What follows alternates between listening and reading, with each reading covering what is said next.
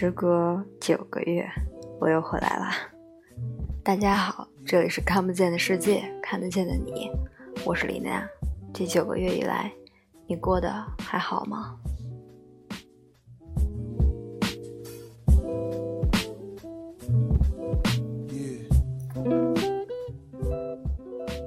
这次我想为大家读一本关于嬉皮士的书。之前的二十四个 B 里，应该还会继续吧，总不能只读五分之一吧。但是目前呢，只想看看这本关于嬉皮士的书。今天讲前言。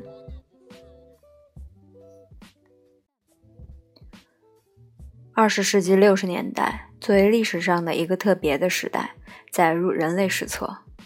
整个西方社会经历了轰轰烈烈的社会变革，在美国尤其如此。四十多年过去了，每当人们提起那个岁月，总是有着更多的感慨与回味。民权运动、新左派运动、反文化运动、性革命、反战运动等，给美国社会带来了动荡和不安。吸毒、群居、同性恋、反叛。自杀、贫困、失业、环境等问题，带给美国的是道德标准和价值体系的转变。整个美国乃至整个西方资本主义社会处于风雨飘摇之中。正如美国未来学家托夫勒所说：“巨大的浪潮汹涌澎湃，遍及今天的世界。它往往以不同寻常的方式创造着人们的工作。”价值观念、社会准则被撕成碎片，正在解体；而家庭、宗教、国家的救生艇被蒙置在巨浪之中。此时的美国社会变成了轰轰烈烈的政治批判与政治反抗的战场。与这些激烈的政治斗争同时登上六十年代美国社会舞台的，是一波采取不同于街头巷战的方式，但同样表达着他们对美国社会的不满与反抗的青年社会文化运动。嬉皮士文化运动，他们同样敏感而真切地感受到人的异化，转而否定理性，强调本能，关注当下。但他们选择的是一条逃避现实的路，于是人们用嬉皮士一词来称呼他们。由嬉皮士发动的一系列运动，人们称之为嬉皮士运动。这场运动因为其采取斗争方式的不同和参加群体的高度一致性。而成为六十年代最为感人的现象，如暴风雨夜中摇曳不定的昏黄灯光，为反正统文化运动勾画出最柔美的情景。嬉皮士的英文单词拼为 H-I-P-P-I-E-S，源自二十世纪五十年代美国作家诺曼·梅勒的一部小说《白色黑人》。书中塑造了一个存在主义的二流英雄希皮斯特。他在反叛的自我意识的推动下，开始了通向未知天地的旅程，以此作为在一个被死亡的阴影笼罩着的社会中生存下的手段。随着这本书的畅销，书中的这个人物也很快成为那些本就迷惘、困惑的、正在崛起的美国年轻人的偶像。他们把自身的行为准则定位于希皮斯特的行为准则。即只听命于自身意愿，不受习俗道德、社会行为准则的约束。最初，黑皮斯特或黑皮是五十年代垮掉一代用来描述他们之中的某一部分人的。但是到了六十年代，随着青年群体的形成和反文化运动的发展，媒体将黑皮斯特一词演化为黑皮一词的用语。大家渲染为含义更为广泛的专有名词，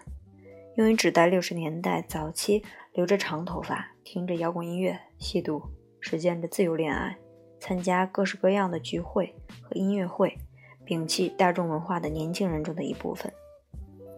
但是，这个指代在六十年代初期并不为这些年轻人所普遍接受。这群年轻人从来不用这个词和这层意思指代他们自己。他们更加愿意被称为“花少年”。据报道，六十年代首次将 “hippie” 这个词用于指代六十年代异类青年，是在一九六五年九月五日，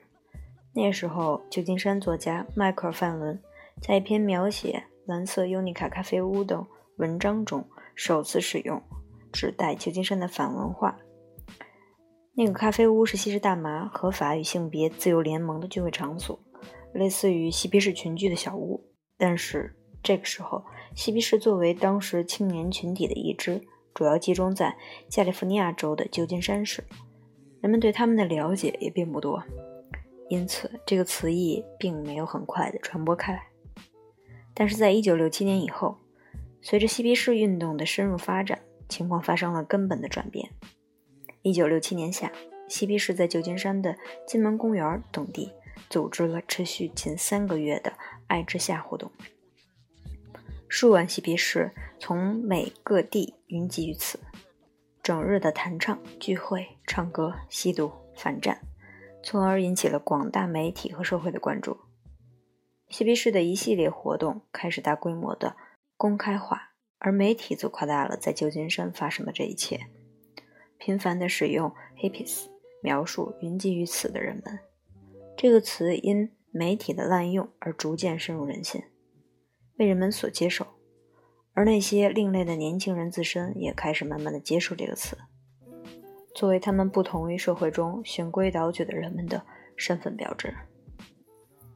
然而，不幸的是，随着嬉皮现象的越来越广泛，媒体越来越集中报道与负面情况，如贫穷。露宿街头、滥用毒品、少年怀孕、偶尔的暴力等，嬉皮士一词慢慢的转变为伟大美国人的消极猥琐一面的代名词。直到今天，这个术语依然在更大的范围内代表着美国社会几乎最消极的一面。在社会大多数人中，产生愤怒、害怕、敌意和憎恨的情绪，以至于在六十年代和七十年代初，嬉皮士成为西方社会的一大公害。人们开始谈嬉皮士而色变，这种偏见已经传给了更年轻的一代。然而，随着工业社会的不断发展，也有许多年轻的处于现今社会的嬉皮士们更加乐于接受这个表达他们的术语，并试图重新给予他们一个积极的含义。毕竟，关于和平、爱、自由有什么不好吗？当今越来越多的年轻人开始重新审视六十年代的嬉皮士精神。和嬉皮士所代表的文化，并实践着他们的和平、爱和自由的理想。这也即在当代西方社会，越来越多的年轻人投入环保、保护原始森林、支援非洲、接纳难民等社会公益活动的原因之一。虽然在1967年的秋天，一个阳光明媚的下午，在美国旧金山市的金门公园。一群嬉皮士异常严肃的气氛中，将一具装满嬉皮士印刷品的灰色灵柩投入熊熊烈火之中，在“上帝保佑美国”的歌声中，宣布他们的所有努力都成为明日黄花。今天的行动则宣告了嬉皮士的死亡。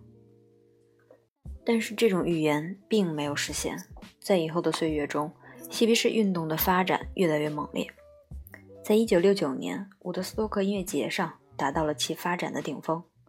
虽然有人说，滚石乐队在1969年其伍德斯托克音乐节后免费举办的阿尔塔蒙特音乐节葬送了嬉皮士，因为在这次音乐会上发生了直接的暴力枪杀事件，成为经历了国外战争和国内革命的疲惫人们一致声讨的对象。从此，嬉皮士作为一种身份标志，在美国渐渐消失了。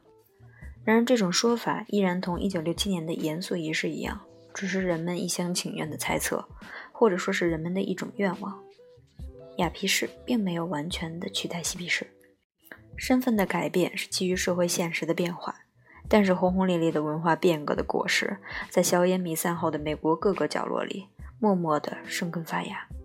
正如迪克斯坦所说：“嬉皮士作为一个社会革命，无疑是失败了。”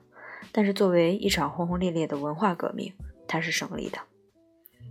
嬉皮士们在六十年代所努力争取的和平、爱和自由的理想和价值观，并没有因为社会现实的改变而失败，相反，却是逐渐的深入人心，给美国的生活方式和价值观念带来了深刻的变化。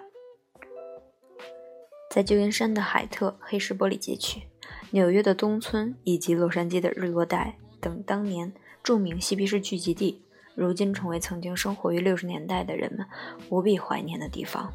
成为人们感怀曾经走过的岁月的活的纪念碑。后来，随着这一代人自二十世纪八十年代开始占据社会的权威地位，成为西方社会发展的中流砥柱。嬉皮士昔日的理想，随着他们的地位改变，而使整个社会制度、风俗习惯和个人生活大为改观，逐步实现了他们的理想。深沉稳重的英国首相布莱尔中学时是个几乎被开除的长发嬉皮士。美国的前总统克林顿曾是反越战争的逃兵，而德国副总理兼 外长菲舍尔这位当今德国最受欢迎的政治明星。在六十年代席卷欧洲的学生运动中，同样是位风云人物，还与警察在街头交过手。这些经历过二十世纪六十年代的怀疑、七十年代的狂放体制的反叛者，如今已经成功转型为叱咤风云的政界精英。处于政治舞台的他们，利用自己掌握的政治权力，开始极力地实现他们那个时代的理想。因为六十年代作为一个时代，虽然烟消云散了。但是那个时代的精神却深深地埋藏于他们的脑海中，而对西方的新保守派而言，这些六十年代的人是一种防不胜防、难以抗拒的九头蛇怪，雨后春笋般的到处冒尖儿，歪曲美国价值观，用他们的政治议程使教育制度误入歧途，拆美国资本主义的台，挖美国充当世界警察狱的墙角。在新保守派辩论家看来。新左派和反文化的消亡，只不过掩饰了一种隐蔽的胜利，一种伺机作恶、暗中危害童话，作为不仅潜入大学和其他文化机构，也潜入美国人心灵，而这正好说明了嬉皮士文化的胜利和精神长存。因此，作为一种生活方式，嬉皮士至今还存活着；作为一种精神信仰，也永远不会消失。作为一种音乐文化，他们却已经成为经典，而不是革命。某些革命由于延伸而失败，六十年代革命却似乎由于失败而得以延伸。他们的精神和生活，如今已经成为美国人生活的一部分。美国的六十年代人在一九九四年和一九九九年两个年度在伍德斯托克举办怀旧式的摇滚聚会，就是对嬉皮精神的一种缅怀和悼念。本书将“嬉皮士”这个术语用来描述那些参加了六十年代和七十年代早期反文化运动的人，连同那些赞成这一运动的人。这无疑扩大了“嬉皮士”一词的指代范围。它不仅包括当时的嬉皮士一代，还囊括了那些指导嬉皮士运动发展的方向，无论在何时何地支持嬉皮士价值观和文化观，接受并实践嬉皮士生活方式的那些人。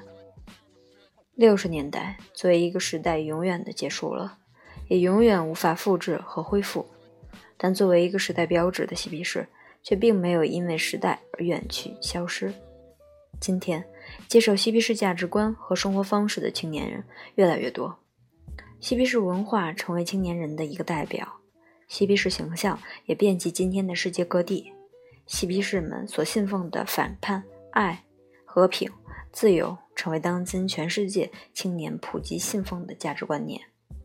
嬉皮士成为时代的精神信仰。因此，本书用迷幻身体的精神信仰来形容嬉皮士。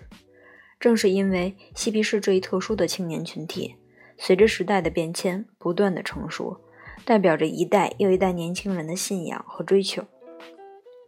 因此，嬉皮士成为一个特殊的文化指代，在简明不列颠百科全书上。嬉皮士的解释为：嬉皮士 （hippies）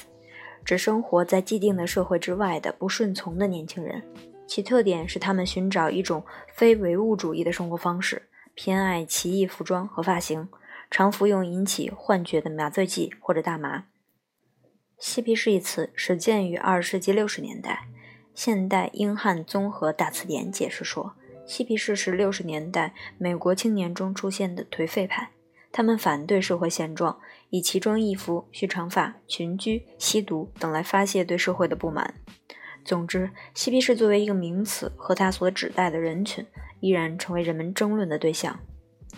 然而，虽然人们一提到嬉皮士，似乎感到非常熟悉，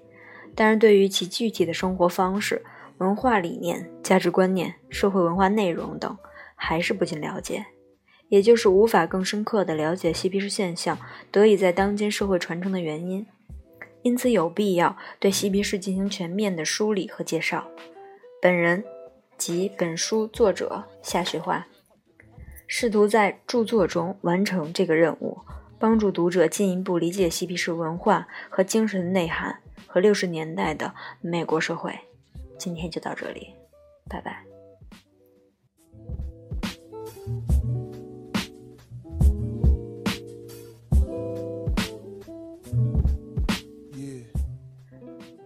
听到外面下雨了，